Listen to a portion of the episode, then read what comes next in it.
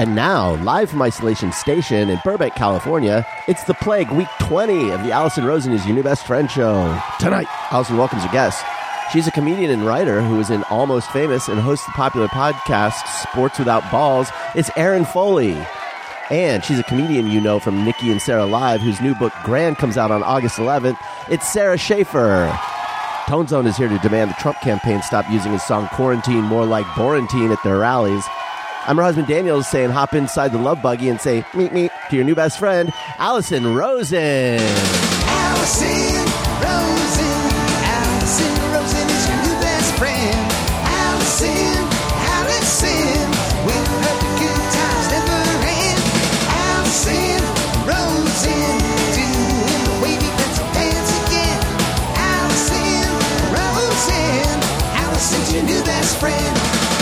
Hello, my little extra toasty Cheez Its. Welcome to another episode of Allison Rosen is Your New Best Friend. That particular carbohydrate was sent in on Patreon. Patreon. By Alan White. I'm on Patreon, all sorts, all sorts of fun stuff there. The video to this very episode that you're listening to right now, you can go see that there.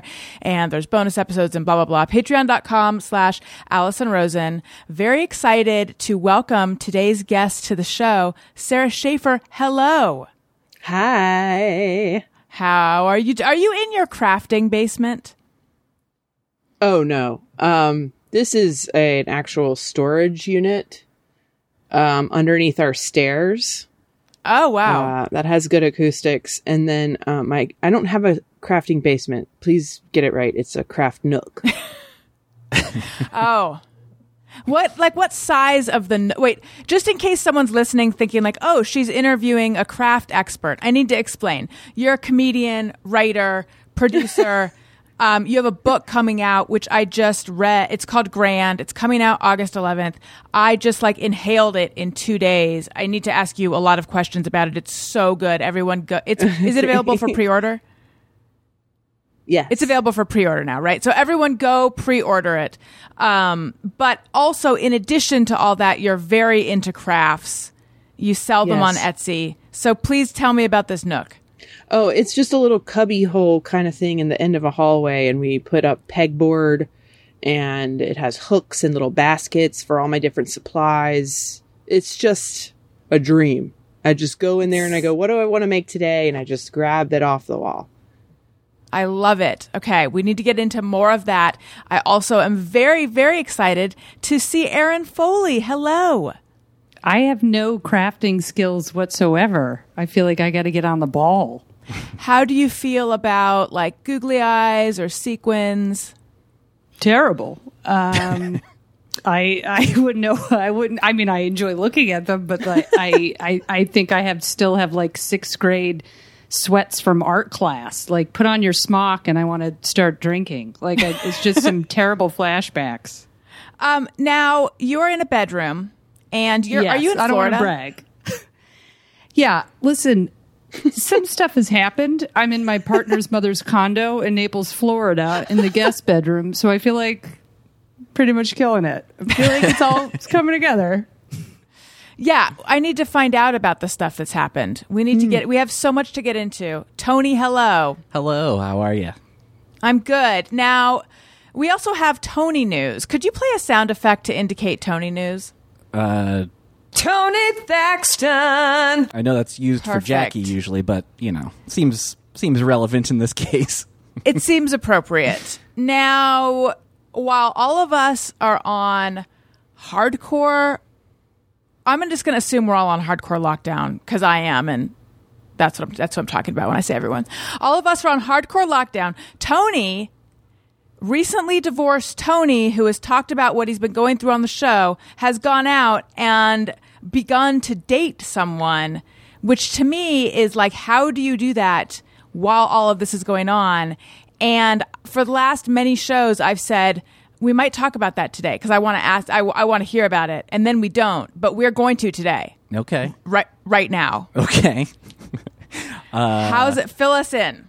Um yeah, so it's just uh you know, it's it's new, so I'm not going to get like too too uh super into it, but uh it's been really great so far. Uh we I really didn't know if there was a point in signing up for a dating app right now because it's such a weird time.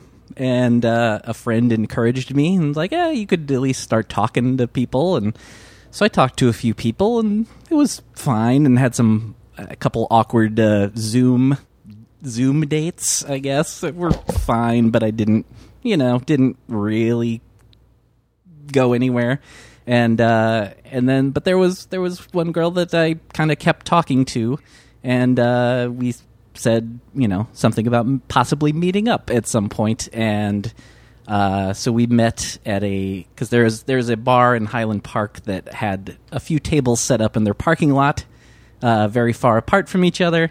So we went there and hung out, had a nice time, and we hung out some more, and uh, and then yeah, we just decided that uh, yeah, this I would like to do this more, and so we've been hanging out more, and kind of decided okay, well we're we're allowed in each other's homes because we're not we're not doing much beyond that. So yeah, so she's been here, I've been there, and it's been really good so far.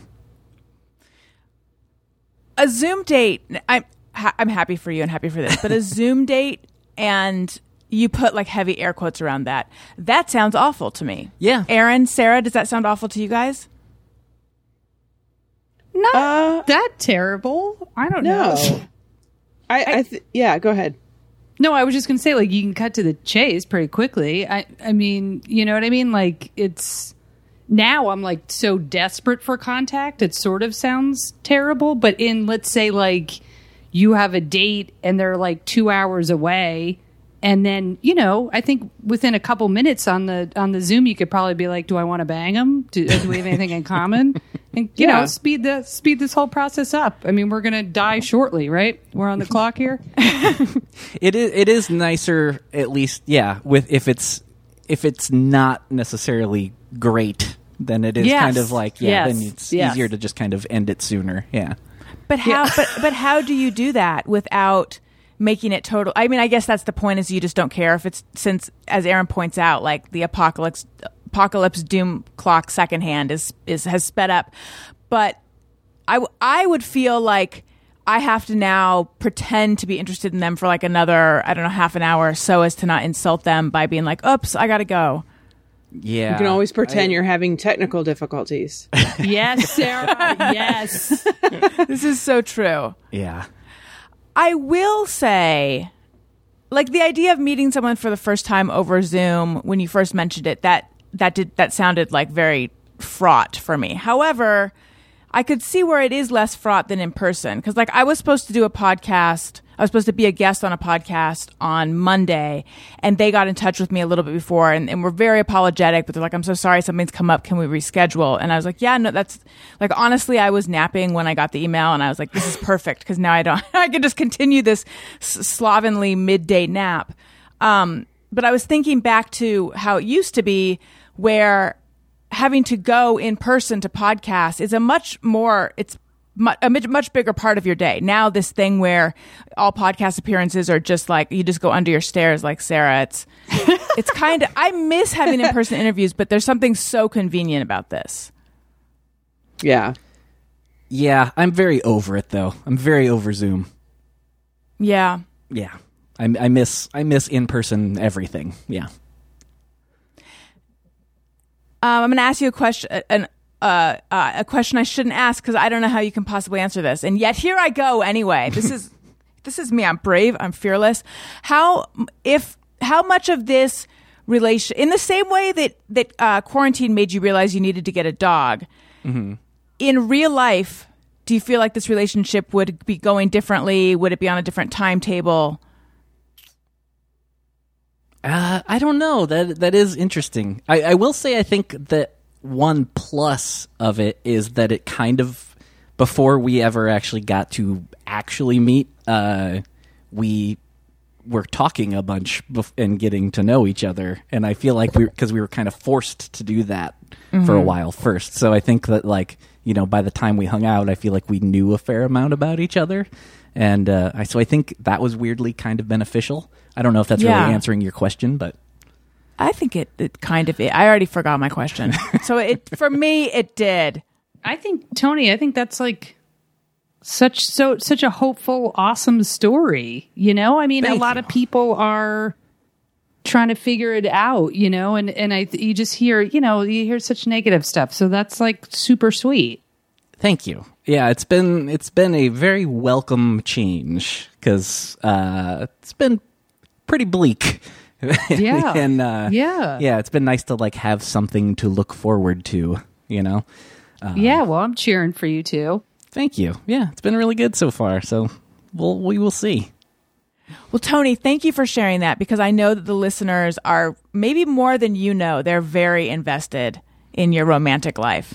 And they're like they they ship you. That's a young people thing. They ship you with various guests that come on the show. Yeah, someone told me something about. I had literally never heard that term before. I, it made me feel very old. Everything makes me feel old. Yeah. Um so, Erin, fill us in on uh you being in Naples. So last time I talked with you, you I think your partner was about to move in with you, right?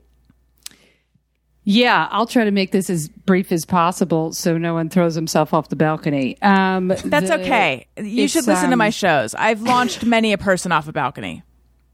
No, it's just a long story, but I'll make it short. Uh, yeah, February 1st, my partner, we were doing long distance from New York to LA for two years, and she moved to LA February 1st, and then then a pandemic uh, hit. so um, we got to know each other real quick. Uh, it's like a like you know, usually have like a honeymoon period where you have like a you know to buffer the slow rollout of terribleness that you've been trying to hide. Um, but it was all just like here it is, take it or leave it. um, but I, yeah, it was, it was just, you know, it was just one of, the, there's just so much change. I, I, before that, I had lived in the same apartment in LA for 10 years, had the same sort of schedule, stand up writing. And then she moved in, pandemic. And then unfortunately, my dad passed away, but it wasn't COVID. It was expected. It was just, you know, still terrible. So then we lived in Waco, Texas for a month with my family. As you do. and then we were going to head back to LA to get an apartment, and LA blew up. And we were like, this isn't a good time to get a place. And she's like, my mom has an empty condo in Naples, Florida. I was like, let's get in the car. and then we drove to Naples. So now we're in Florida, um, hanging out. And Florida's the best place to be right now. It seems. Yeah. Like. We're like total COVID chasers, chasers at this point. um, we're just going from hotspot to hotspot. Uh, we stay in. Like I would have the same life in LA. You know what I mean? It's like we go to the grocery store and literally come right back. But we're living in a senior community. I mean, it's just not. Oh my God. ridiculous. Oh wow! Um, but I'm like loving it because it's so it's distracting. It's so random. Whenever my when, like I'm in LA, like I've been in LA every day for like 13 years. You know what I mean? So it's just this random journey of randomness, and we're the only one wearing masks. It's like it doesn't exist. It, it's it's bananas. Wait, the other people in the senior community aren't wearing masks? No, no, no, no one is. No one is. Absolutely not. Nobody. We're Do you we're say- masked up, like walking. And uh, this guy the other day, because I like to say hi to everybody. Sarah hates it. My Sarah, my partner's name is Sarah.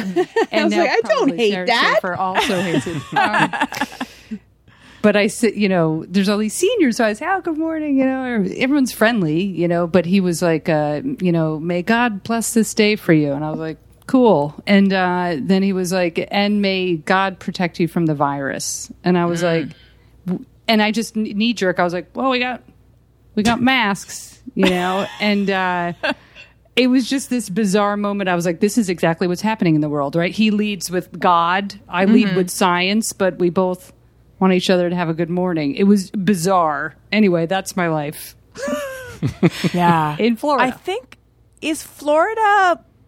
Wor- no, California has the most of any state right now, right? I can't Florida's imagine close. doing Florida. Yeah, I, Florida's pretty pretty shitty on a good Yeah. day. You know, Right. Um, on a non-pandemic day. Yeah. but No yeah, offense. we're but we're we're doing. You know, honestly, in the grand scheme of things, it feels like we're doing fine. And you know, um, I besides her, I'm driving her. Besides me driving her crazy, I think uh, I'm like I feel lucky. You know, it's just in this bizarre world. And then when everything calms down, we'll head back to LA and stay inside. I mean, you know what I mean? It's insane. yeah. I'm sorry to hear about your dad.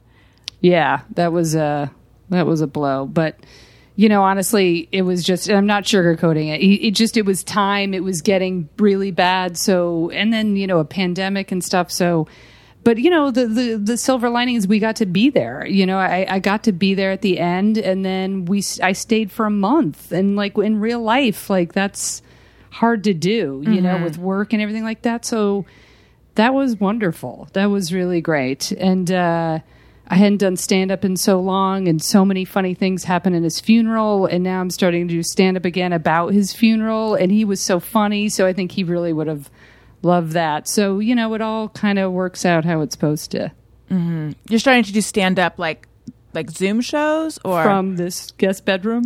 Um, that's yeah. a hard room to Yeah. book. I uh yeah, it is. I um I actually have my uh first show tomorrow night. Sara, have you done shows on Zoom? I did one Zoom, no, maybe two Zoom shows. Uh, one was not stand up really, so it felt different, but one was stand up and I just, I don't think I can do it. Um, I just haven't sought it out. Nobody, hardly anybody's asked me to do it. So maybe that no tells you one's something. asked me, Sara. I've asked them. I just think yeah, they're no, I just, can't. yeah. yeah. I just can't. I don't know. I just thought, okay, I'll try it tomorrow night. And like you, I'm like, it could go Thursday morning. I could be like, I'll call you. I'll tell you. Yeah, let me know. I've, I've already thrown in the towel. I mean, I did it early and I did it was Instagram live. It wasn't Zoom. Mm. And it was really hard to I, and I like realized afterwards that my connection was really bad and like people were like barely able to understand me and I was just like, "Oh my god, that just like made me feel so awful." And I was like, "Oh, they didn't care." And I was like, "Ugh." Like just it just felt sad and like how desperate are we you know Yeah. to be like seen you know the audience wants Yeah. it too that they need their entertainment and they want comedy fans like comedy fans really want something right now i've been trying to think of creative ways that aren't zoom shows to get my voice out there yeah. I feel like at the beginning of all of this, I was, and actually it's like documented on a number of podcasts. I was talking about how there's all these people who are throwing up these new shows that they're doing and like all these new podcasts have come out and I feel like I should be doing something creative but I don't I don't have the, that in me right now but I feel like I'm supposed to and like ev- that whole concern feels like a million years ago now it's just Yeah. get through the day Yeah. That's a good point. Yeah. it is. In the feel big yeah in the beginning there was a lot of panic of like how are you using this time? Others are getting ahead. They are being innovative. What are you doing? And you know i at a certain point i went i mean it's just been up and down for me but like there was a real low point and i had had an idea for a video and finally i just was like scott my husband i was like if we don't shoot this video I'm gonna fucking lose my mind. Like I have to do something to to like. I just realized like a lot of my happiness and identity involves being an entertainer. I mean, I chose it as my career. There's a reason, you know. I Yeah. was like, I got to get something out there. Tweets aren't doing it for me. And was the video was that the um, quarantine Barbie? yes, the quarantine Barbie video, which we spent a really long time on. We really took the time to like make it good, and It was like so good. Tell tell tell everyone about it. Yeah, it, it was basically from so Scott and I something we have in common is we're really into nostalgia and uh like things from our childhood and um so sometimes he'll just put on they have YouTube videos that are just hours of commercials from the 80s and the 90s and you can just play them and we played them on our TV like a whole day one day and it was just like very soothing. It was like god look at it. look at how different time was then you know and Barbie commercials would keep coming on. And there was this little jingle that was like we girls can do anything. Right Barbie right Oh Barbie. yeah. and and we would and Scott and I kept going right Barbie? Like getting like sad like we can do anything. Right Barbie? Like we can't do anything and so it came up with this whole idea and we had a friend do a whole parody of that jingle and change it up and then Uh, we added a third verse to be White Ally Barbie to be, you know, with the times because that was all happening while we were working on this, and we bought all this Barbie stuff, and I mean, it was. We're I'm really into miniatures. He's very much into toys. Like uh, nothing could have combined our passions and skills in a more perfect way. That's why it came out so well. It was like we were just in lockstep. Like, okay, we um hmm, this piece of like we had like little chips, crumbs on her. We were like the crumbs, the crumbs aren't small enough. Like they look too big. Like we were obsessed with the scale and like I made a bunch of little miniature props for it and it was and he did too. It was it was I I'm very proud of it. And it went it like got a lot of views cuz I think it because of the care we put into it and I think that was what I realized with this quarantine creativity thing is like it's harder to get the motivation to self start. But when you have an idea, it's just like, well, just force yourself to start it and get going. Cause once you get into it, you're going to feel like you have a purpose to live and like, you know, get on it. And, uh, it was worth it. And, um, haven't done any, I'm like, what's next? Two months later. But still, you can be so proud that you did that video. Oh, I, yeah, um, yeah. I think both my husband and I fall into this thing where we get ideas that we get excited about, and then we like overthink them, and then ultimately we're like, but what's the reaction going to be? Like, if it's not going to move move the needle and I put quotes around that, then we sort of talk ourselves out of doing it. And I think that that's not a great we way. we almost did that several times. You know, I, I I was it was more me. That was I'm more like that where I talk myself out of Mm-hmm. what I'm working on. I think it's not worth it. Nobody's gonna like this. Who wants to hear from you, you dumb piece of shit? Like that's the inner monologue I'm dealing Yes. with. So you have to overcome it. You have to beat it down. You have to be like, you shut the fuck up. I'm doing it anyway. So I I loved your book so much. It was like I- Thank you like, so much. This I- is my I read first it- interview about with someone who's Oh, that's the book. exciting. I'm going to Um, get it right now and read it. I'm pumped. Read it It's- during the interview, Erin. I'll be right back. um, I I read it a PDF version, um, but I want like the hard copy because I want to study it because I feel like so it. Um, you took a trip for your 40th birthday with your siblings and your dad all separately, and you went on this whitewater rafting trip. The Col- you went you ran the Colorado River in Grand Canyon with your younger sister. Um, and that the the book follows that journey, but then cuts back and forth between that and you know like a- a Memories more- and- of my Yeah, life, basically. your Yeah, like, life. almost like what led me to the point of getting on that boat right in the Colorado River. but I um, could tell, and I didn't, I, I didn't, I was an English major, so I'm like, I want to like really, like I didn't diagram it or anything, but I could tell. yes, I want to do a book report on it. I didn't diagram it. I mean, I thought about it. oh my god, that was amazing! I didn't But- diagram. I don't even think that's a thing. I just mean I want to sit down and be like, okay, this story about her life taught her this lesson, and then we jump to this thing happening on the boat, and I'm sure there are all these intentional parallels, right? Yeah, I mean that took that was incredibly difficult to do. And uh, when I started writing the book, the Grand Canyon trip hadn't even happened yet. Hmm. I had no intention of writing about that trip when I went on it. I was re- actually part of, and which it would have been too meta to include this in the book, but part of I when I got into that boat, I felt horrible about myself. I was really low mentally, and part of it was because of the book. Uh, I had just gotten like my first round of notes, and it was. I think it's a very common experience for your first round of notes about a book to be devastating. like this is horrible. Like, why are you right trying to write a book, you dumb, dumb person? Like that's how I felt. Ah.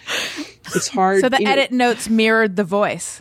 yeah, they Or did. they- well, sh- I mean, they didn't. it. They were, they were, they weren't that bad, but it was just not what I expected. It was like a lot harsher than I thought, Right. and there was no answers. It was like, and you got to figure this out. And I was like, I don't know how. And um, it wasn't until months after the trip that I realized I could write about it, and because that was part of what was missing from the story was like really vivid present storytelling because it's so much memory and memory is really hard to write about. And I was just overwhelmed by that. And writing about the Grand Canyon was fresh. It was fun. It was vivid. And I kind of discovered a lot of these parallels, um, not only on the trip, but definitely in writing it. And, um, that took a lot of work to wrestle. It felt like I was wrestling a bear. Like, how do I make this flow and back and forth? Like, are people going to be able to follow this? And it was really challenging. My editor was like, You've chosen a very challenging format. And I was like, ah, like it was just, it, it, it was so difficult. But I, you know what? And I know that's a cliche thing to say about writing a book. Um, but it was, but also so rewarding. I'm at the point now where I'm like, it, no one else could read it and I would be so satisfied. Like just, I mean, it, I got to work on something that hard for that long. you did such a good job because in no way is the reader hit over the head with the things I'm talking about, like the parallel. Like it was really, de- I mean, you feel it, but it, you did. It was so deft. It was so because I've, I've, I've, felt read a that lot sometimes I'm like, am I being too obvious? But then, you No. know, I, I realized um, after reading a lot of memoirs that you need to ha- hold hands with the reader a little bit. You don't want to treat them like they're stupid, but they want to follow your story and they want to be led along, you know? Mm-hmm. And in a way, there's so many metaphors too. Like, I'm like, I'm the river guide and I'm guiding you through my life, you know? Um, I also personally identify really strongly with some with a lot of stuff you talk about in the book about just being so concerned, like having a very sort of narrow mor- and, and black and white morality, Yeah. and like needing to be the best at being good and needing to be a Yeah. good person and being so hard on yourself um, for infractions that to other people wouldn't even be a thing. And I know that that's come up when I've had you on the show Yeah. before. Um, we've talked about it before, but I feel like that story, I do, I feel like the story that's told in the book is something that a lot of people will be like, "Oh, I get it," but I don't feel like we've heard it that much. Maybe because it doesn't. Yeah. You, you initially wouldn't think there's like a lot of drama with someone who's like nervous about being right. Well, I think it's um you know, I've had a lot of struggle in writing this book and now I'm about to go out in the world with it where my automatic thought about myself is that I'm not good enough. Um and automatic my thought is no one cares about you and your dumb story.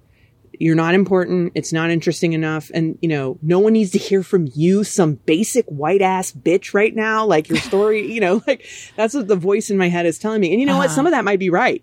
Like, what do I, you know, I can't No, control that.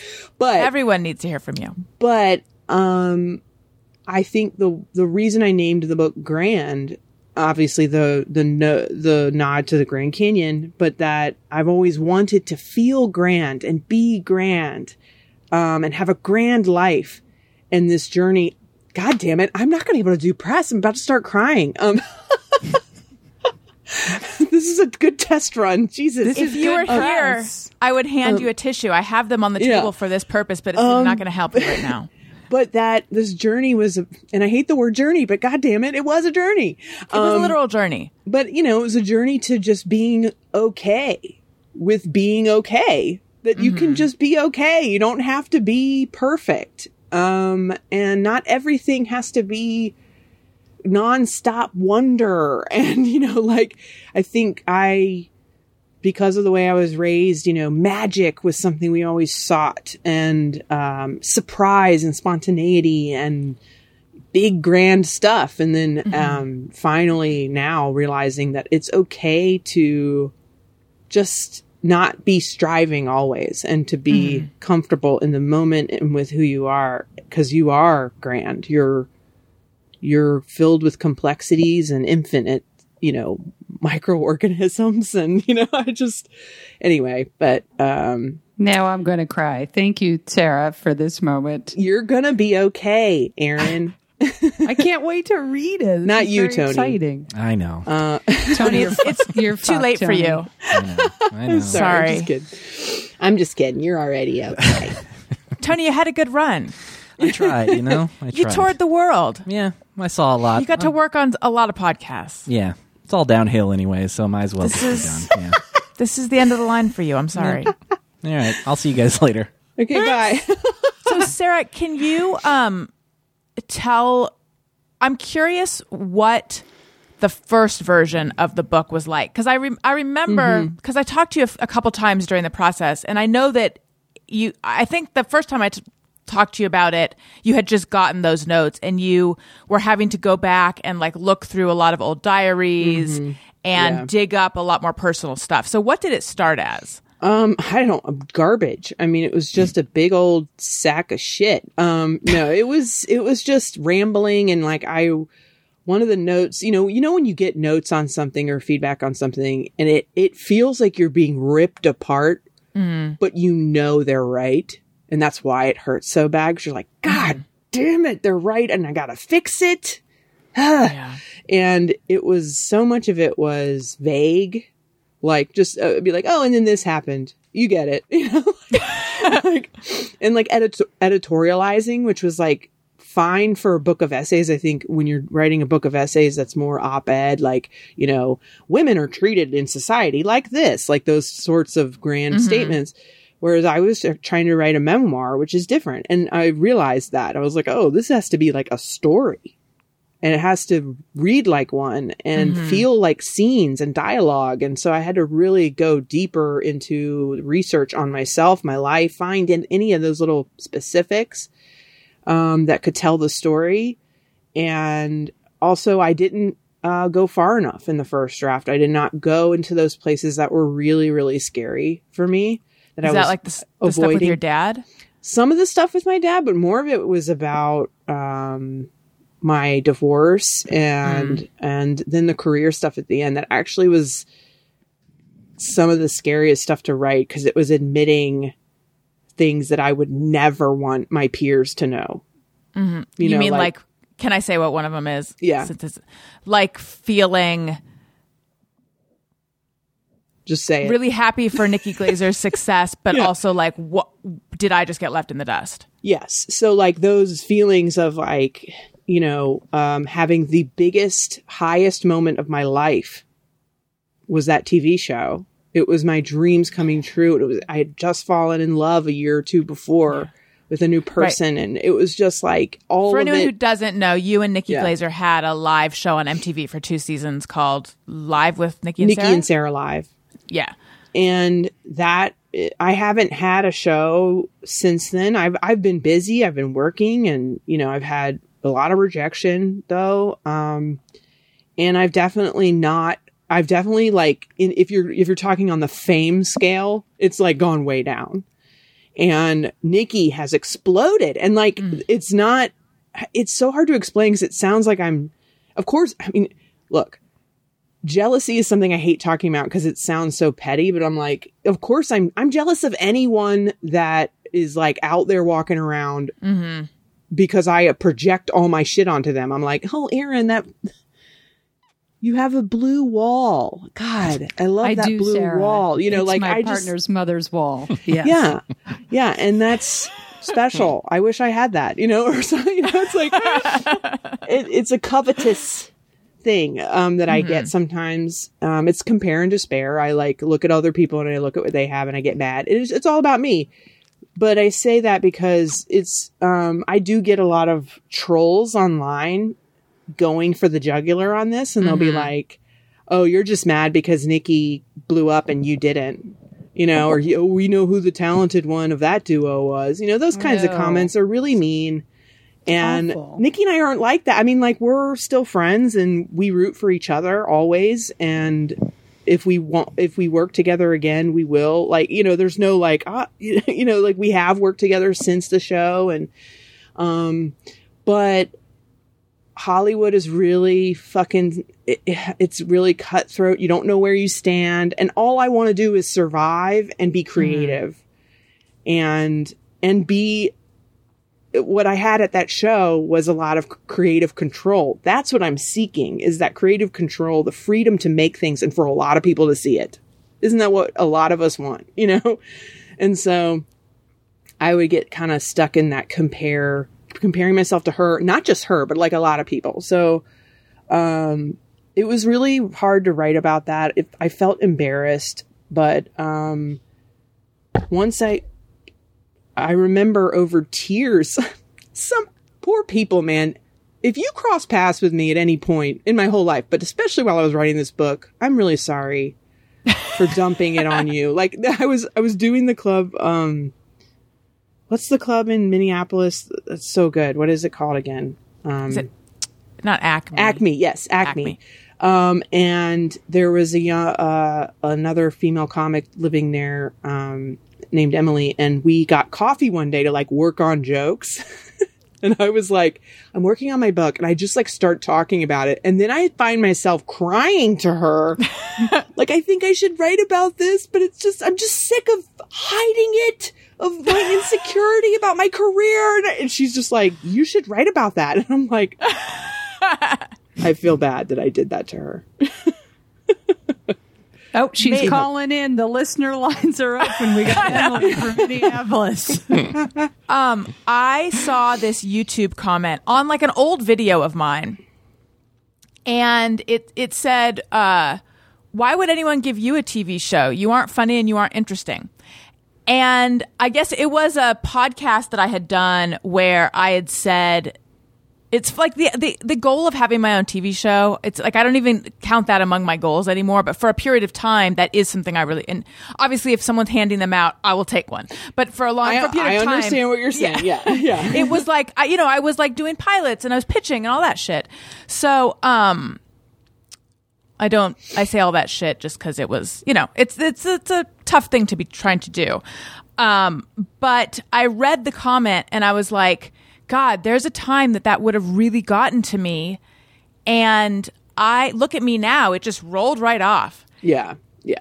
but like multiple times for a s- consecutive days I, I would think back to that comment and i would think ha, it doesn't even get to me at all. And like the 6000th time mm-hmm. it cycled through my brain last night i thought maybe it's actually getting to me. Yeah, I mean, it, it's okay to admit that you're, you know, people always, oh, ignore the trolls. And it's like, it's okay to admit that shit hurts your feelings. I mean, we're not like supposed to be made of stone. I mean, if you're going to be a, a creative person, you kind of need to be soft right and It's just- absorbent. you know, you gotta just have to how- take in the world. it's just funny how much I wasn't even admitting it to myself. But it's like it. Uh, why am I still thinking about it if it's truly not getting to me? And you have like peanut butter all over your face and your hair. And you're like, it's fine. I don't care. I can't. Do I have kids? Where are my kids? It's fine. Everything's fine. Yeah, I know. Everyone just says it. Just ignore the trolls, and you're like, yeah, okay, yeah, sure. Let me just uh, go to the liquor store for the fifth time and uh, ignore the trolls. It is. Well, uh, it's, it's hard. Sara makes the point in her book. Anyone who says that has probably not been trolled. Yeah. Come on. Yeah, because I mean, I think most people, like, I, in fact, I think people who haven't really had it before uh, are are in for a rude awakening when it does happen to them. You know, it's like it hurts. You know, you can see it. Some I joke that there's people who you see them when a beloved person is getting criticized for the first time. The meltdown that happens that they just didn't know they could ever be criticized by anyone. You could just see them in real time being like, I, but I love people. I am not. I love everyone. You know, it's like, but they've said something insensitive and people are mad about, or, or whatever it is that their people are getting mad about. Um, but yeah, I think it's the the internet is nasty, and it's like a whole. We've talked about this before. Yeah. Allison, Are you but, like- still limiting your social media? Um, somewhat. I don't. I actually have really changed my my way I interact with it, so I don't need to block it as much, other than just a time waste type thing. Right now, I have Goodreads blocked, twenty four hours a day. I ain't reading one review Oh, of my yeah. book. Uh, well, Goodreads is, if you don't know what Goodreads is, Roxane Gay said it best. It's like, it's not for you. It's not for authors. It's for readers. And it's like the Yelp of books, you know, like anybody can go on there and review a book. I think it's probably higher brow than, than Yelp, but people can go really wild in these reviews. And I've heard stories and friends have been like, Oh my God, I read a review of my book where the person just goes, I don't like her. You know, that's why I don't like, I don't like her. You know, it's those kinds of reviews. And you're like, Oh geez. and I just er, before one, I, I like searched my book because I was like curious about some listing or how it was listed, and I was just curious. And the first one had come up, and I was like, I was like, oh, Yeah. and it was like four out of five stars, and I was like, okay, I'll let myself read the first one because it's four stars, and it was hmm. very nice, and I was so thrilled. It was one of the first times a stranger had read the book and expressed their feelings about it, and then I blocked the site twenty four hours a day after that. Because Oh, wow. nothing good You're batting Nothing- a thousand. Yeah, That's it's good. nothing good is going to come from me. Even positive reviews can send me reeling, you know, because they said they didn't understand it or they liked it for the wrong reasons. You know, it's just like it's too personal of a book for me to be reading everyone's personal feelings about it. Now, and I told my um, publisher, I they were like, "What kind of you know? What do you want us to? Do you want us to send you reviews? What do you?" And I was like, "Notable positive reviews only." So, like, if the New York Times likes the book, of course I want to see that. I'm going to be reading it 12 times a day for the rest of my life. if that happens, I want to know about it, but I don't need to hear every everybody's little thoughts about it. I would love to hear like individuals telling me like, "Oh, I read your book like on social media and stuff." I don't mind that. I mean, there might be some negative stuff, but I've just found that if you don't poke the unfortunately, you do have a lot of control over uh, if you're a certain level. I think if you are the more famous you are, the more difficult it is to do something that I'm about to say, which is if you don't want to get trolled by certain groups of people, don't talk about the things that piss them off. And that sucks because that's silencing yourself in a way. But I stopped talking about like comedy debates, like Louis C.K., like women in con. I, and most politics I stopped talking about. Um, and I get harassed almost not at all anymore. Oh, that's so interesting. Yeah. I'm I'm my life is flashing before my eyes. I'm just thinking, what are all the things I need to stop talking about? I mean, if you get constantly attacked for certain things and you want it to stop, I mean, you can stop it. It does, it's not fair. Mm-hmm. But also, I just realized I was participating in a system that in, that enriched people I I can't stand. I was helping people that I did not like get more podcast followers, more. You know, it was just Right. it was it was just a cycle of a of a dumb black and white argument about dumb shit. Nobody's minds are being changed, and the only thing Yeah. I'm gaining is anxiety spirals that keep me up all night. And you know, a guy telling me to go kill myself and that he wants to rape my skull. Like I don't know if I want to be a part of that anymore. You don't find that satisfying? it's just not a good use of my time. yeah, I know. Well, I've Get always in been. line, Chad. I've heard that one before. what a snooze. Yeah, you have to.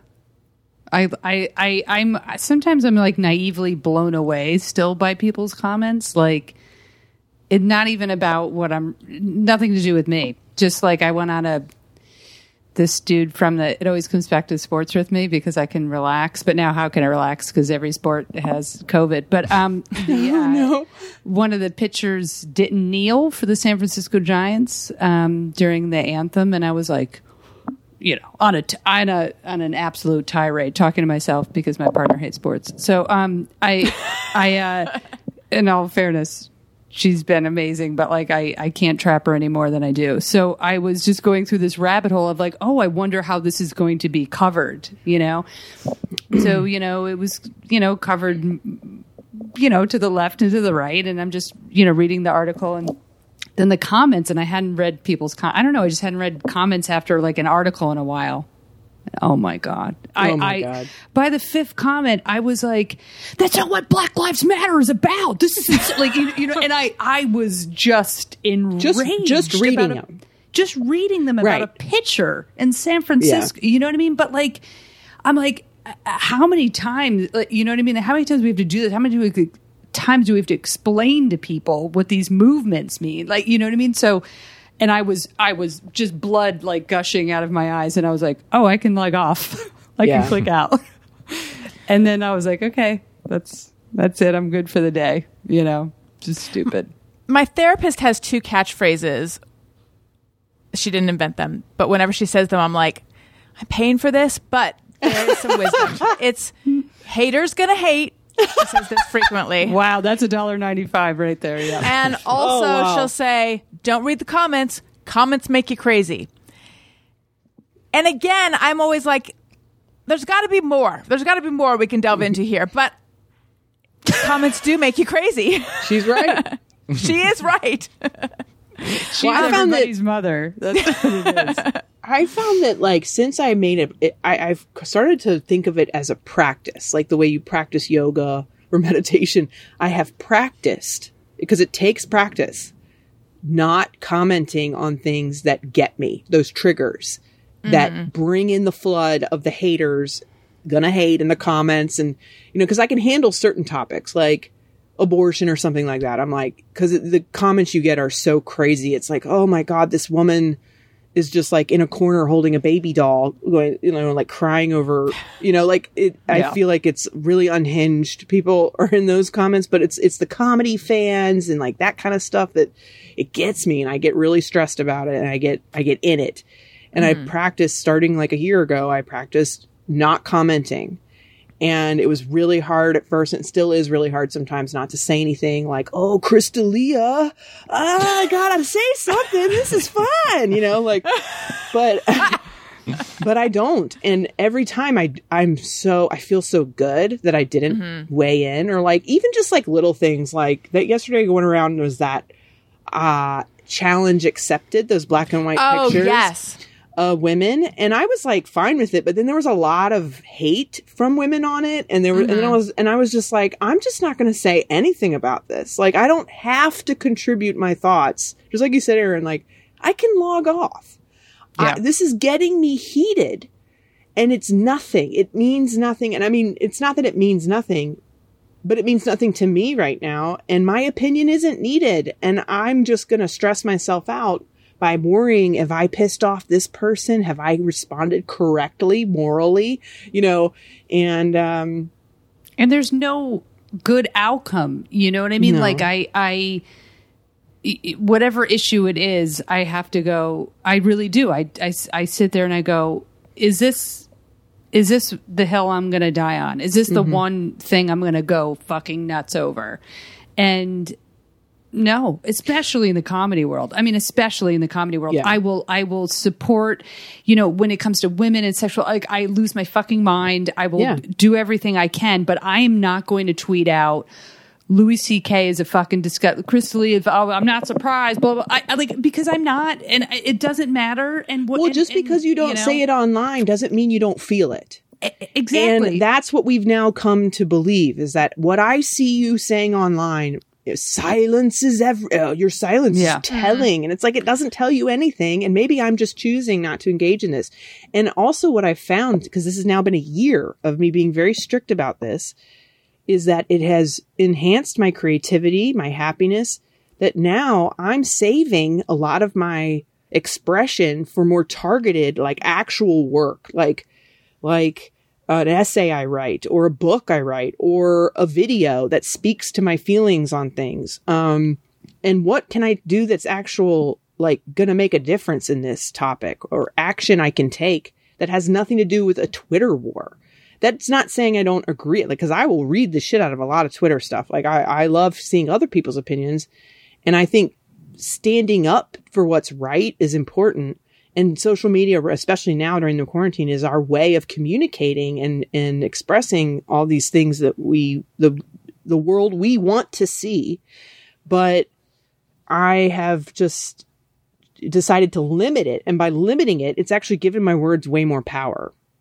And mm-hmm. the, and I can funnel it into my art and my comedy instead of just like going off on a rant that is not well well thought out or composed. I mean, my writing is amazing, but like, well, it's it's just a it's a piece of it, right? So if you Yeah. spend your whole day like all I have is social media, well, then you're screwed. Like it's Yeah. it's it's a place of of uh, I mean, I I've tried to I've stepped away. I, I I just I just physically can't. I just do a little to keep like. Hey, I'll do that booking in September, or like I'm applying for that wh- whatever job or something. But it's never going to I, I just don't think it's going to you know change people's minds in any way except for ruin my fucking day you know Yeah. and now in this pandemic you, you realize time is everything is so kind of precious so how am i going to I'm, I'm not going to win a Twitter war. I, I, you know, once in a while, I'll just be like, "Go fuck yourself," you know, and then I log off and I run away,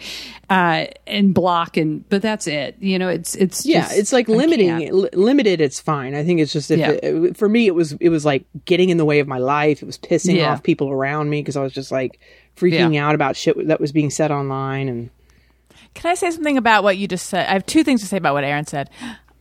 two separate things she said. Um, in this pandemic, time is so precious.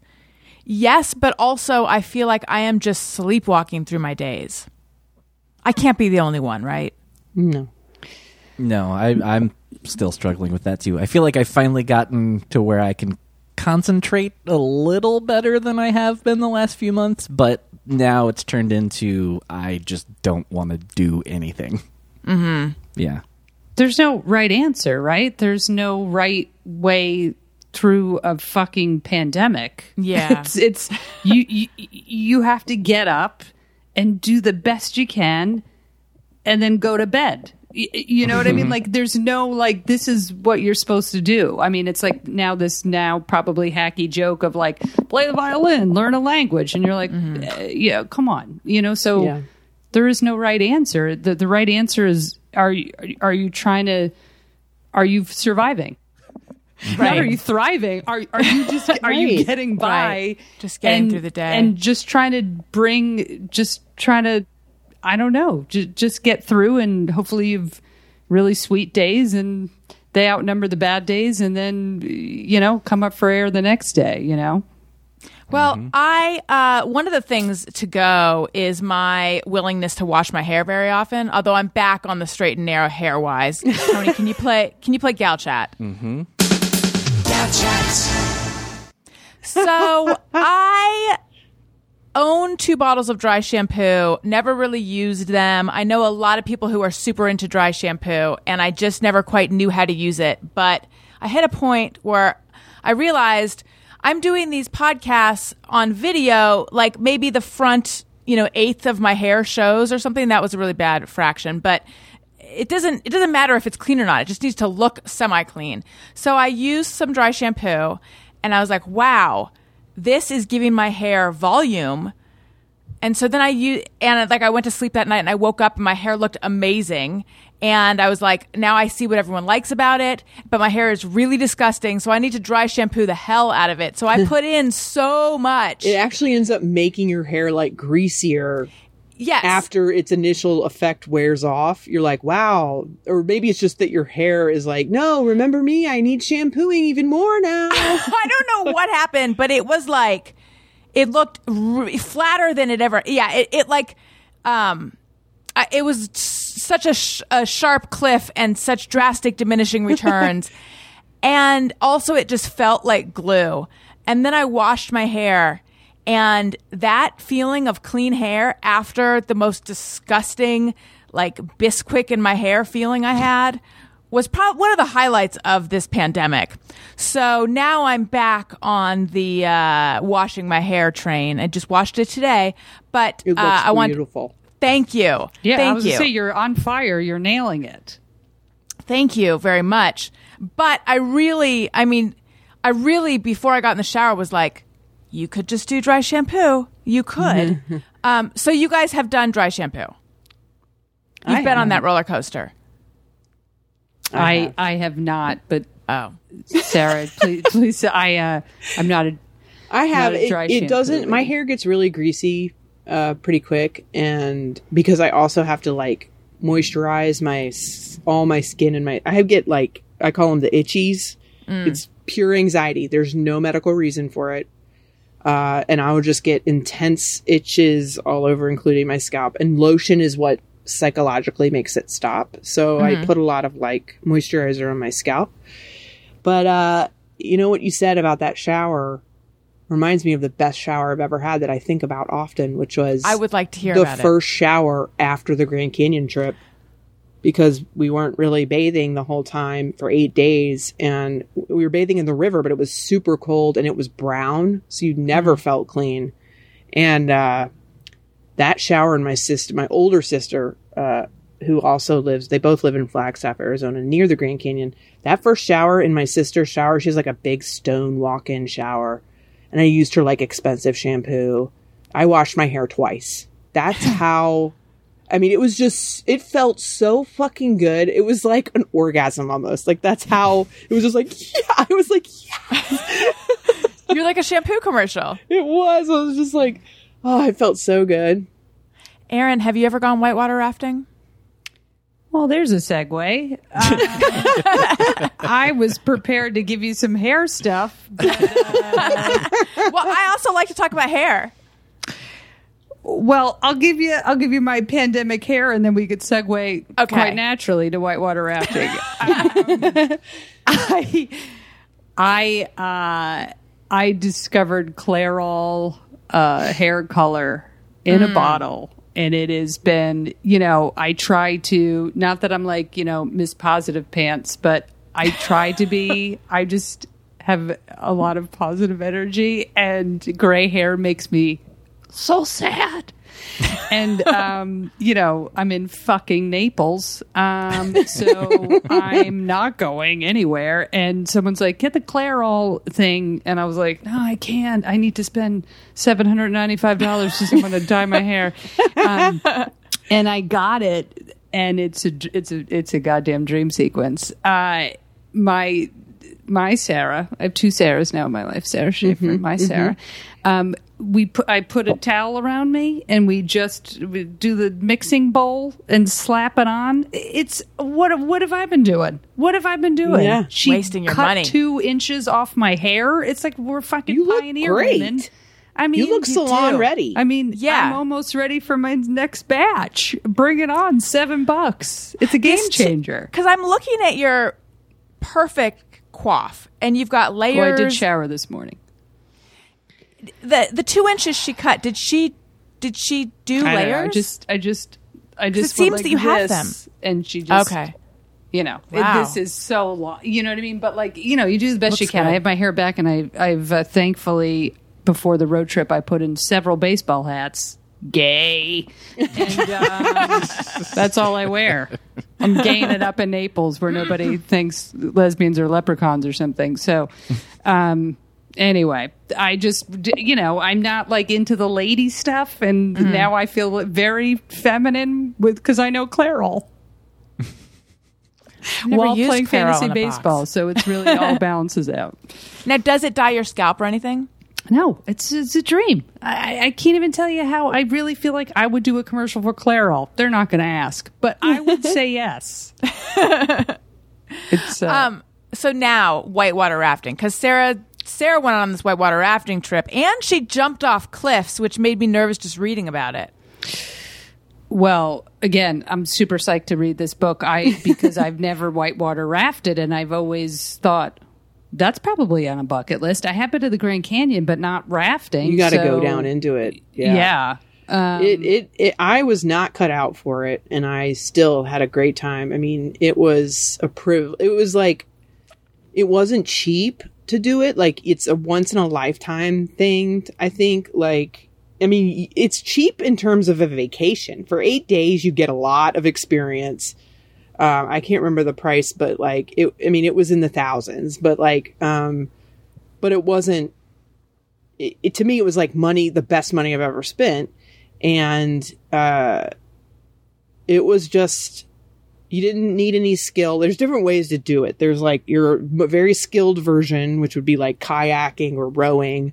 We went on like a big motorized boat. It's very you're taken care of. But it was still really roughing it. I mean i didn't realize the level that uh, that it was going to be like sleeping outside and like pooping into a can. Like everybody is like everybody is telling me the thing that they're like everyone's who's read the book are like you know what?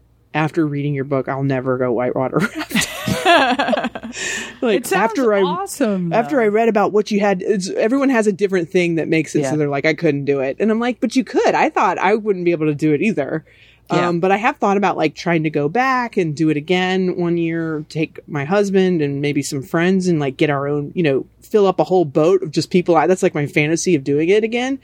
Um, Would you And to- tell him, or would you would you just go? We're going to be on a boat. It's going to be yeah, be no, he can, he knows now, but like, yeah, it would be this. I fantasize about it, but then I get a little afraid because there was just there, it's a wild place, and and I write about it in the book. There's things that happen where like you realize it's very fragile and like your life is nothing, you know, to this raging river and the, these extreme conditions. And so I get a little nervous, like, well, maybe I shouldn't test fate and never go back again.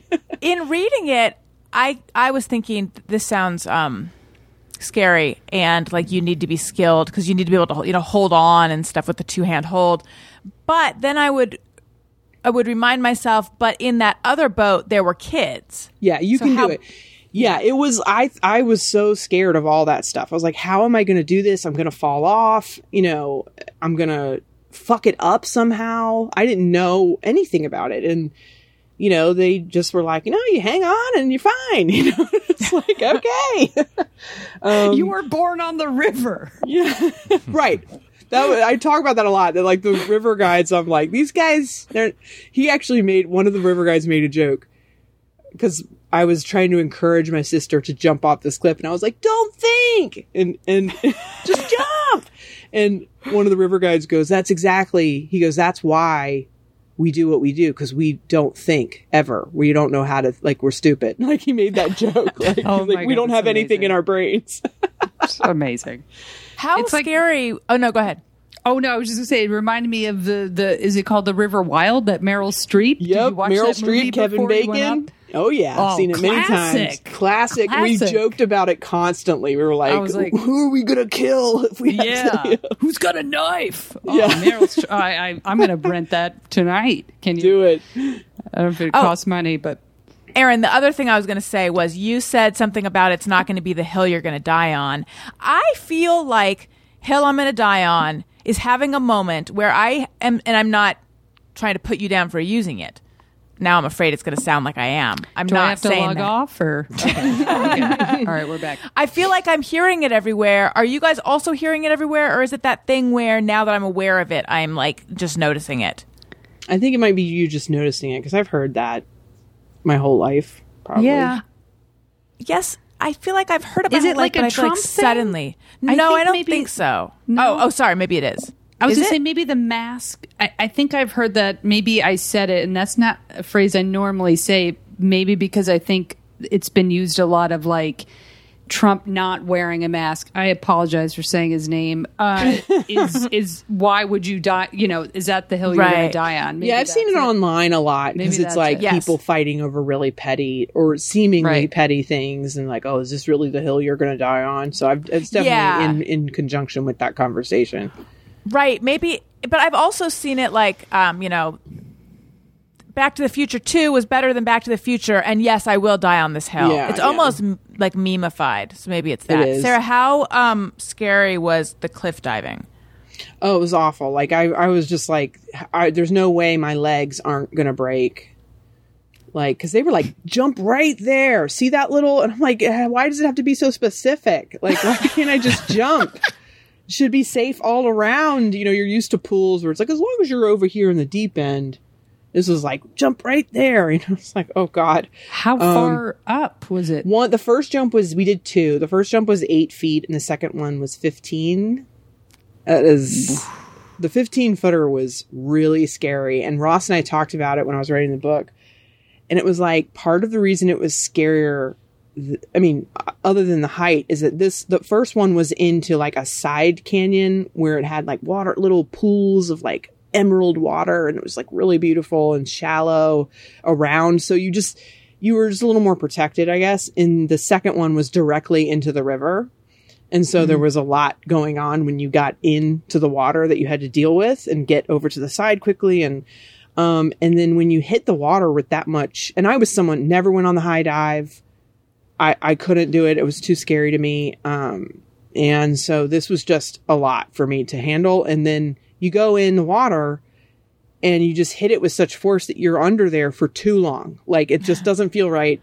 And it's, we were like, this is what we were like.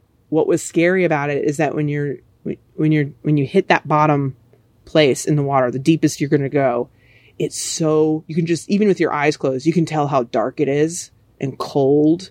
It just felt like a grave. Like I was just like, get me out of here. You're just like to the top, like, no, no, no, no, no, no. Like you just something's gonna grab you and like, oh God, just absolute I'm look at me, I'm itching myself thinking about I know. it. I grabbing my arm, like, please stop. yeah, it was really scary, but um, you know, I afterwards you, yeah, afterwards you get out and you're like, ah! Yeah, apparently that's how natural childbirth is too, and I have not experienced that, and I don't want to either. But they're like, I, I'm, I feel invincible. Um, Tony, have you done any of this stuff? I have I've jumped off a cliff in uh, into the ocean in Hawaii. Yeah, I I loved it.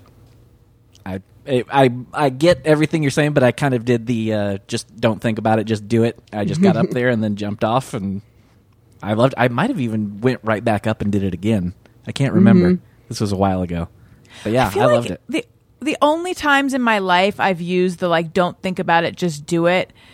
Were like when I was really drunk and I'm like, I'm just gonna call that guy. I'm not gonna think about it. I'm just gonna do it. Like I've never used it for anything impressive or good. It's only been for bad decisions. I'm just gonna um, tweet this inflammatory thing, Yes. like stuff like that. just don't think about it. Just push send. Just don't think about it. Trump's doing a good job. Don't think about it. Just, just hit, hit. Um, let's do some just me or everyone. But first, I want to welcome the new Patreon people: Craig, Eliza- Elizaveta, Joseph, and Jared. Hello and thank you again. Patreon. Patreon. Patreon.com slash Allison Rosen's where you go. Okay, let's do just me or everyone. Sometimes I ponder on something I have thought or done. Is it just me or everyone? Okay. People write in with things they think or do, and they wonder is it just me or is it everyone? And we let them know if we also do these things. And if you would like to submit a Just Me or Everyone, tweet it to ARYNBF, that stands for Allison Rosen's new best friend, and use the hashtag JMOE. Okay. Eric says, whenever the grocery store stops carrying something I frequently buy, I think, I guess I was the only person who ever bought that. I don't know if I think that. Usually I think like, oh man, did they just discontinue this? I can't even think of a time that that's happened for me. Say it again. Uh, when the grocery store stops carrying something Oh. he frequently buys, he thinks, I guess I was the only person who ever bought that. I think it's like a special secret that certain people know about, and that's why it keeps selling out. Like right mm. now, Diet Dr. Pepper, really hard to find. I don't know why. Like I literally went on Amazon and it was like $75 for a 12 pack. And I was like, shit, DDP fans, we are elite.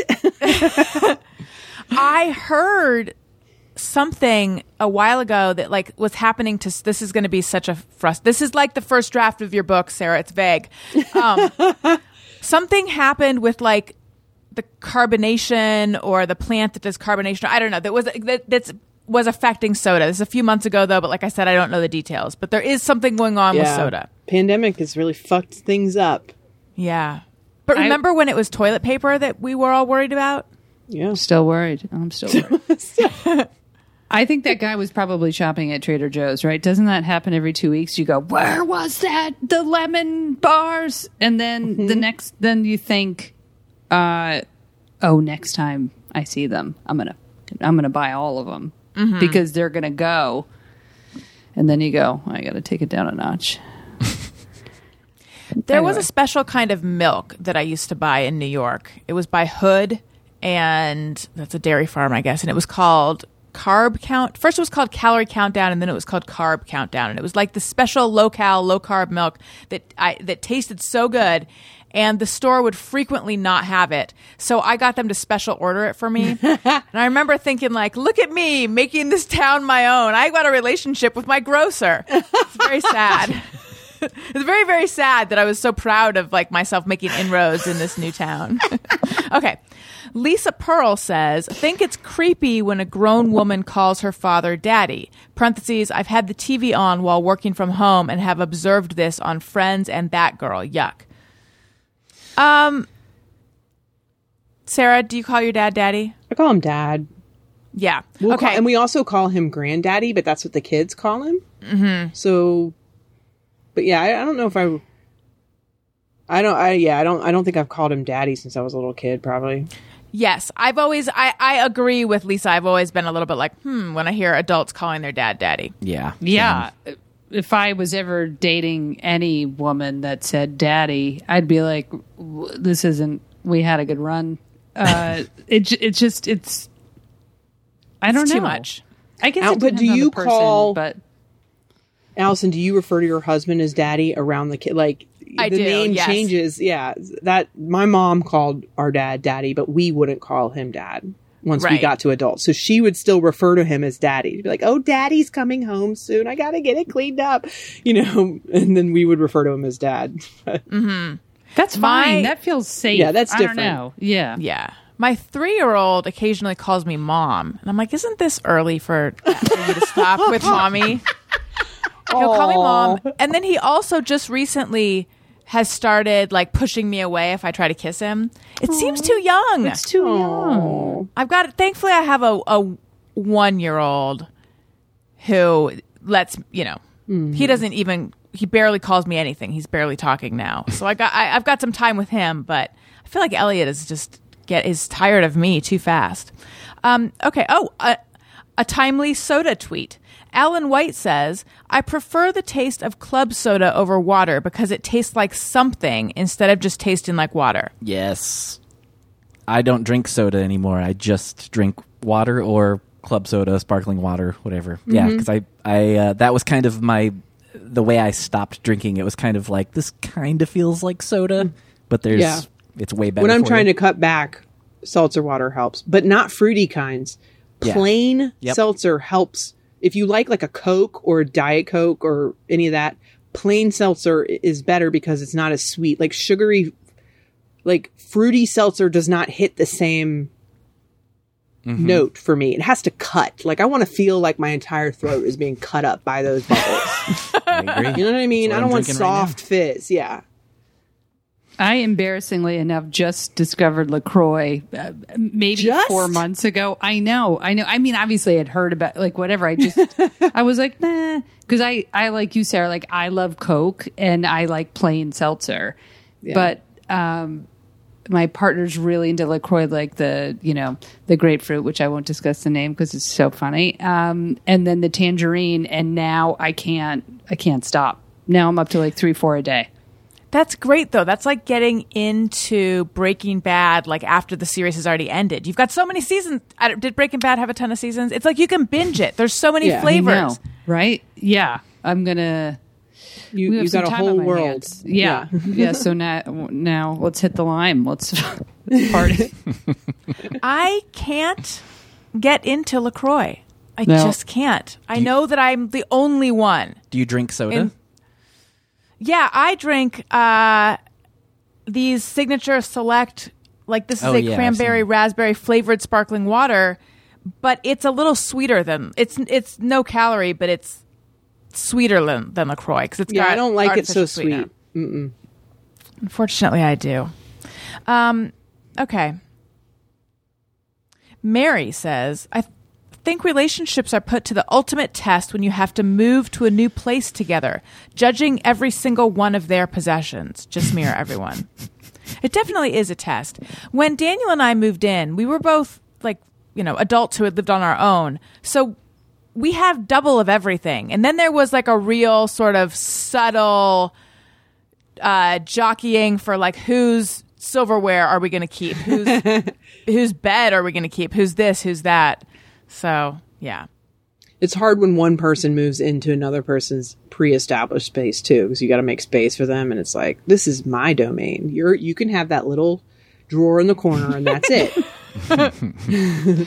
Yeah, that's in everyone. Every couple has gone through the, you know, you, you feel so attached to an item, and then your partner's like, um, like I had a I had a New York Giants toaster, which was the coolest thing because when the bread pops up, it's like the hel- the logo. that's really cool. No, thank you. It is really cool. And she was like, "This looks like it belongs in a frat house."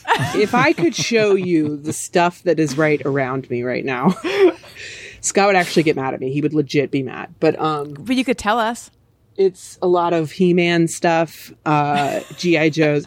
I mean, he we've dealt our we have dealt with this a lot. It's very normal, but like me judging and making fun of his, uh, I call them dolls.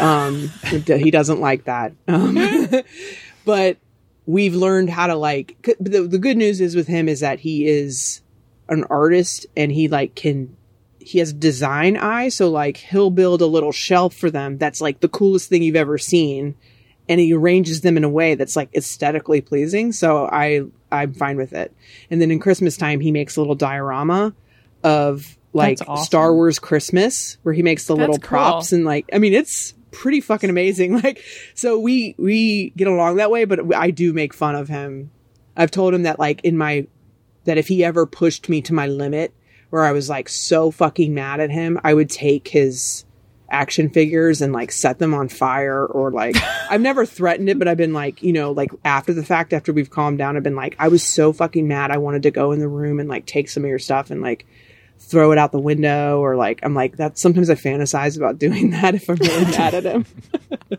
Does he have more stuff than you? Um, yeah, he he. So we call this little place I'm sitting in. We call it Cube Smart because back in New York we had a storage unit because we had no storage in our apartment in New York, and we had a storage unit for a bunch of stuff that we had. Um, that we didn't have room for, and it was at a place called Cube Smart, and so we call this Cube Smart because it's the same stuff. Um, but he when we were moving, I was like, we got to go to Cube Smart and get this stuff out. And he kept being really weird about it. And he was just like, uh, when are you going? And like, I'm gonna, I need to go over there. And like, he was, so later he revealed to me that he was so afraid I was gonna see this like elaborate He-Man castle that he had bought. And he didn't want me to know that he had it. Cause I mean, it is like, it's like three feet tall. The thing is so fucking big. And it was like a replica of the one he had when he was little and it's like in a box and he was like it, it just i didn't want you to see it because i knew you were going to make fun of me and i was just like oh yeah but i will say now when we have nieces and nephews come over he gets that shit out and he's the most popular uncle in the family like he, I bet. he does That's well with the kids Erin, when we last talked, you were talking about how you were thinking of like maybe Marie Kondoing. Oh Jesus! Uh, it was it was a, it was like a year ago or so. yeah. The what I did it. I did it because I moved, and it was the greatest. It was seriously a, a, game changer. Not to sound dramatic, but it really mm. was. I I didn't know when you have more space. Like I lived in New York City my whole life, and then I found this place in in Silver Lake, and it was like two bedroom, one and a half bath. You know, up down. It felt like a condo, two car garage, and so you're like, well, I have stuff, so you know, you mean I have space, so then you just get more stuff, and um, and I had every comedy notebook that I've ever written in in boxes in the garage because you have a garage. When, what do I have in a garage? It's like a dream, you know. so then you just, you know, you just accumulate. And then um, I was living with my sister for a couple of years, and she's like a pack rat. We had old family stuff. We're like, oh, just put it in the garage. And then we moved. I moved in with my partner, and she moved in with her her boyfriend and uh, we started to go through this stuff and it was it was amazing. I just, just i just something clicked over and i was like i'm going to get rid of it all. Um, my partner was like get rid of it all. And um, so um, i was like you know i'm just going to like get rid of it all you know? I'm just going to become like a real minimalist and um but when i started throwing stuff away it really was i i threw a couple comedy notebooks away and i thought I, well if i'm going to throw those away like i'll just start throwing stuff away you know? And it and then then it becomes like i'm going to throw everything i own away.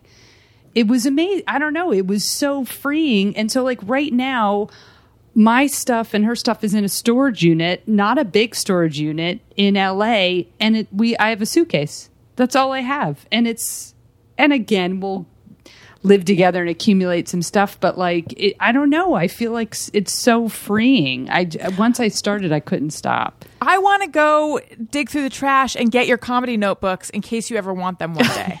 Yeah, I'm but I say- don't like. I made mm. peace with it. You know, I, I really did. I just felt like, I'm like looking at bins of like my old notebooks and yeah, it's hard. stuff. But it was, t- you know, I'd had it for like 18 years. And I'm like, now I'm good. You know, like I have my albums. That's feels like very sweet and close to my heart. And now I'm going to move on. Yeah. Sara, do you ever go? I mean, I imagine for the book you went back and looked at old stuff, but aside from that, would you ever go back and look at old comedy notebooks? Oh yeah, Yeah. I look back at old stuff all the time because I'm I'm uh just like an archivist and a historian. I like scrapbooks and I like. I mean, I don't I don't have a lot of scrapbooks. I'm not like a scrapbooker. Okay, let's be real. I'm a crafter, but I'm not a scrapbooker. There's a difference.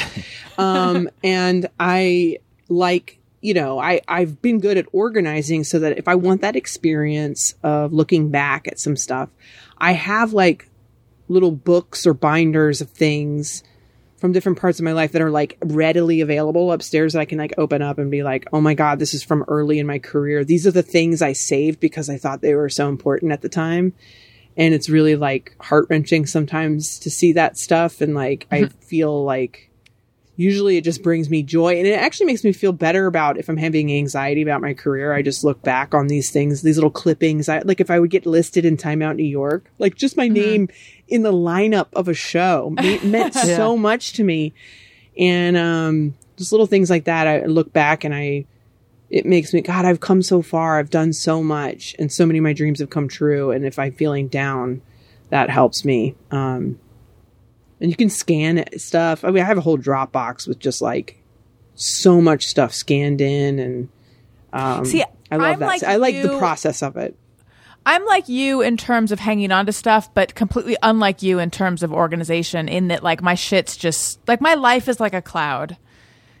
Um, it's just like I, I none of it is actually I don't I don't I shouldn't have said that because I don't really know how a cloud works. But all I mean what I mean to say is like everything is somewhere, and I have not gone through it very well.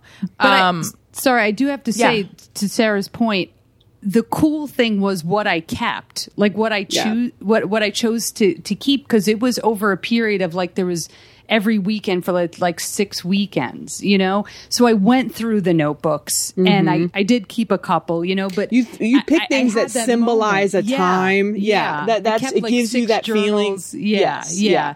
And going through that, I, I I literally cried six weekends in a row. I was like, oh my god! And then that memory, like it was, it was a really, I don't know, it was like a wonderful kind of period of time because I, and then I kept you know certain pictures and had those memories it, and found a my you know pictures of grandparents. I don't know. It was really such a sweet uh, process, and I did Yeah. keep, of course, um, you know, stuff that meant the most to me. And now I look back on that, those couple boxes, and I was like, then I can go back in, like you said, Yeah. it's cool to go back in and revisit that those times. and you want it to be organized and pared down because otherwise it's too overwhelming and Yeah. it's so stressful. And, and if Yeah. you have it pared down, it's like, oh, I opened my little magic box of Yeah, things yeah, that make yeah. me feel good, and then I can put it away, and and that's that's nice. yeah. You guys are inspiring me to clean up. I'm not going to do it, but I feel inspired to. All right, and lastly, and this is a t- uh, just mere everyone that deals with organization. Jax in Boston says, "Does anyone else organize the paper money in their wallets by face value and ensure they are all facing the same way, or is that just me?" I do that. You do? Yeah. Do you like? And so you organize it by denomination. Wait, is that what he said? Organize it by denomination? I li- That's how I I, do understood that. it, anyways. Yeah. Oh, sorry. He said by face value. Yeah. So you do. And do you? I see. I do it sometimes, and then it usually ends up getting messed up. But I'll do it so that I can quickly get to the money I need, and I know where it is in the stack. Yep. I mean, it's like one one dollar bill and then several hundreds. That's usually Same.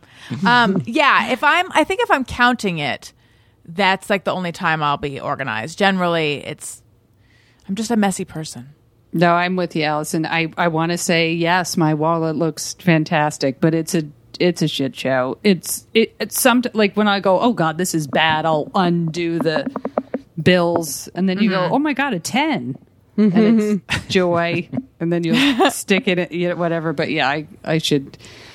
I remember my brother showing me the trick. He's like, here's what you do. He's like, when, when you kind of like open your wallet to pay for something, what you do is you put the hundred on top and then everything behind it is ones. So it looks like you're like loaded, but really you just have one $100 bill. You sound like Jackie Kashian's father. Do you ever see her stand up when she talks about her dad is the greatest thing? That is such a Jackie Yeah. Kashian dad thing. I, I, he must be a lot like my brother then. Oh my god, it's awesome. Um, I was going to end the show, but I have to ask you guys one more question. So, uh, Sara, reading your book, you you're one of four kids, and it made me really. I, I think I've kind of romanticized this idea of having a big family. Um, I I'm too old to have another kid, so I'm not going to have another one. But I've started like part of quarantine for me has been realizing like, oh, maybe I did want another one, which is weird because I thought I only ever wanted two. But I have this this idea that somehow like a bunch of kids like you guys form this big unit and you all have each other's backs and it's I don't know like somehow that seems like special to me and I know that Erin you have two sisters Tony I forget how many siblings you have I have two sisters also. Okay, so everyone here comes from plus two siblings. Like, what was this? Is such a big question to be ending with, but um, I don't know. Do, do you have thoughts on having having come from a, a big family with many siblings? Um, Anyone? I mean, it's like it is like that. I mean, it depends on the family. I think like my family, my siblings, we're all really close still, and um, you know, but we have our like conflicts and stuff, and it makes things more complicated. There's a lot more opinions involved whenever you're doing something. Um, and now they all have kids, so we just had a like it, just the idea of us all going on a vacation, our annual vacation this year was such an ordeal for months of planning, discussing how are we going to do it safely. We don't want to give this thing up. It's the most important thing to us. And there was like 13 kids in the house because some of the kid, the older kids brought friends and it was just like, it was chaos. I mean, but it was so cool to all be together and be this big clan. Um, I guess I shouldn't say the word clan, a bunch of white people, but um, we, were, we were a big pod. um, and uh, we were, you know, but it also, you know, it can like be, you can get lost in the shuffle sometimes growing up, I think. Mm-hmm. That's what I'll say about it. Yeah, I've thought about that a lot. I've thought it, even if I could have another kid, I feel like Owen would get would be very middle child. There'd be middle child syndrome for him because like he just got here. No. So I don't know. What about you, Erin? I know you're really close with your sisters. Um, yeah, well, one of them is my twin, so it's a it- you know that changes the dynamic. But my twin is, um, you know, having a twin. I, I, I mean, I can't make this up. It's the greatest thing about my life. You know, is my twin. I mean, she's and my partner.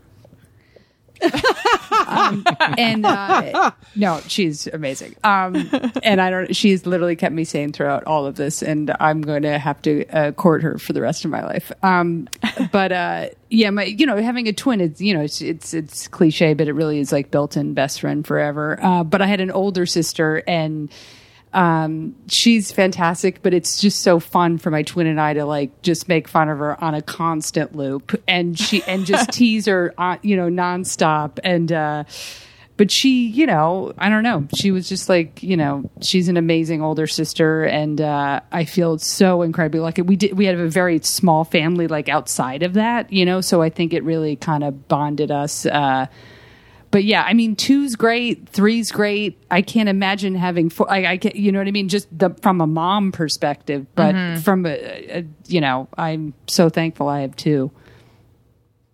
Tony, growing Yeah. up with your Thaxton pod. Yeah. Uh, well, my sisters are like six and seven years older than me, Okay. and uh, so they, and then one of them is uh, had a boyfriend pretty young and was like kind of gone a lot with him, and then yeah, the other, the, yeah, just kind of they weren't around a ton, and then.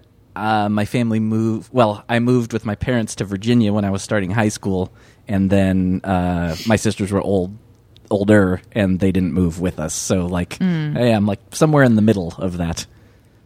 So that's interesting. You have like a big family, and also own, sort of you were an only child. Yeah, there's like two phases to it. Yeah. Yeah, Well, there you go. You guys, thank you so much. It was so nice catching up with both of you. Um, if you like what you're hearing, subscribe, download, tell a friend. Um, smash that subscribe button, hit those five stars, leave us a nice review. I read them on the show sometimes. Uh, and follow me on Twitter and Instagram at Allison Rosen and listen to my other podcasts that I do with Greg Fitzsimmons, Childish. And Sara, where can we find you and uh, plug your book? Um, my book. Or no, sorry, plug anything you would like to plug. Okay. yes. Thank you so much for having me. This was wonderful. Um, uh, I have my book coming out on August 11th, Grand, and you can get it anywhere where books are sold. And there's an audiobook as well and an ebook. So however you get your books, get it. Please. For the Get love it. of fucking God. I put I too much work to into it. It's so good. Thank you. Um, Erin, what about you? Where can we find you? What should they check out? Um, I don't have a book out, but I will be buying Sara's book. Um, so you can find me reading Sara's book online. I'll post some photos. Uh, all my stuff's really on erinkfoley.com. Uh, I would say uh, if you have Pop TV or Netflix, watch one day at a time because I write on I wrote on season four and we're trying to hopefully get it picked up for season five. Uh, so that's that plug. And I will, I'm going to start stand up again and talk about my dad's funeral, which sounds bad, but it was hilarious um, because I think he was probably floating above us, uh, giving me material. Um, and I'll post whatever Zoom shows are on uh, Erin K. Foley. So that's plenty. And thank you for it was ju- it was so good to see everybody. You, Yeah. I'm in Naples in a random condo, so it's so lovely to see people. We're probably the youngest people aside from your partner you've seen in a while. You guys right? all look great. You really, your skin, everything. You look, you're killing it. Tony. Uh, just at Tony Thaxton, Twitter and Instagram, and my podcast, Bizarre Albums. Thank you guys so much. This was really fun. Um, all right. Thank you, everyone, listeners. Thank you. I love you. Goodbye. Hey, do you know about the Alison Rosen show? time, but now we gotta go. Yeah, Alison, Rosie.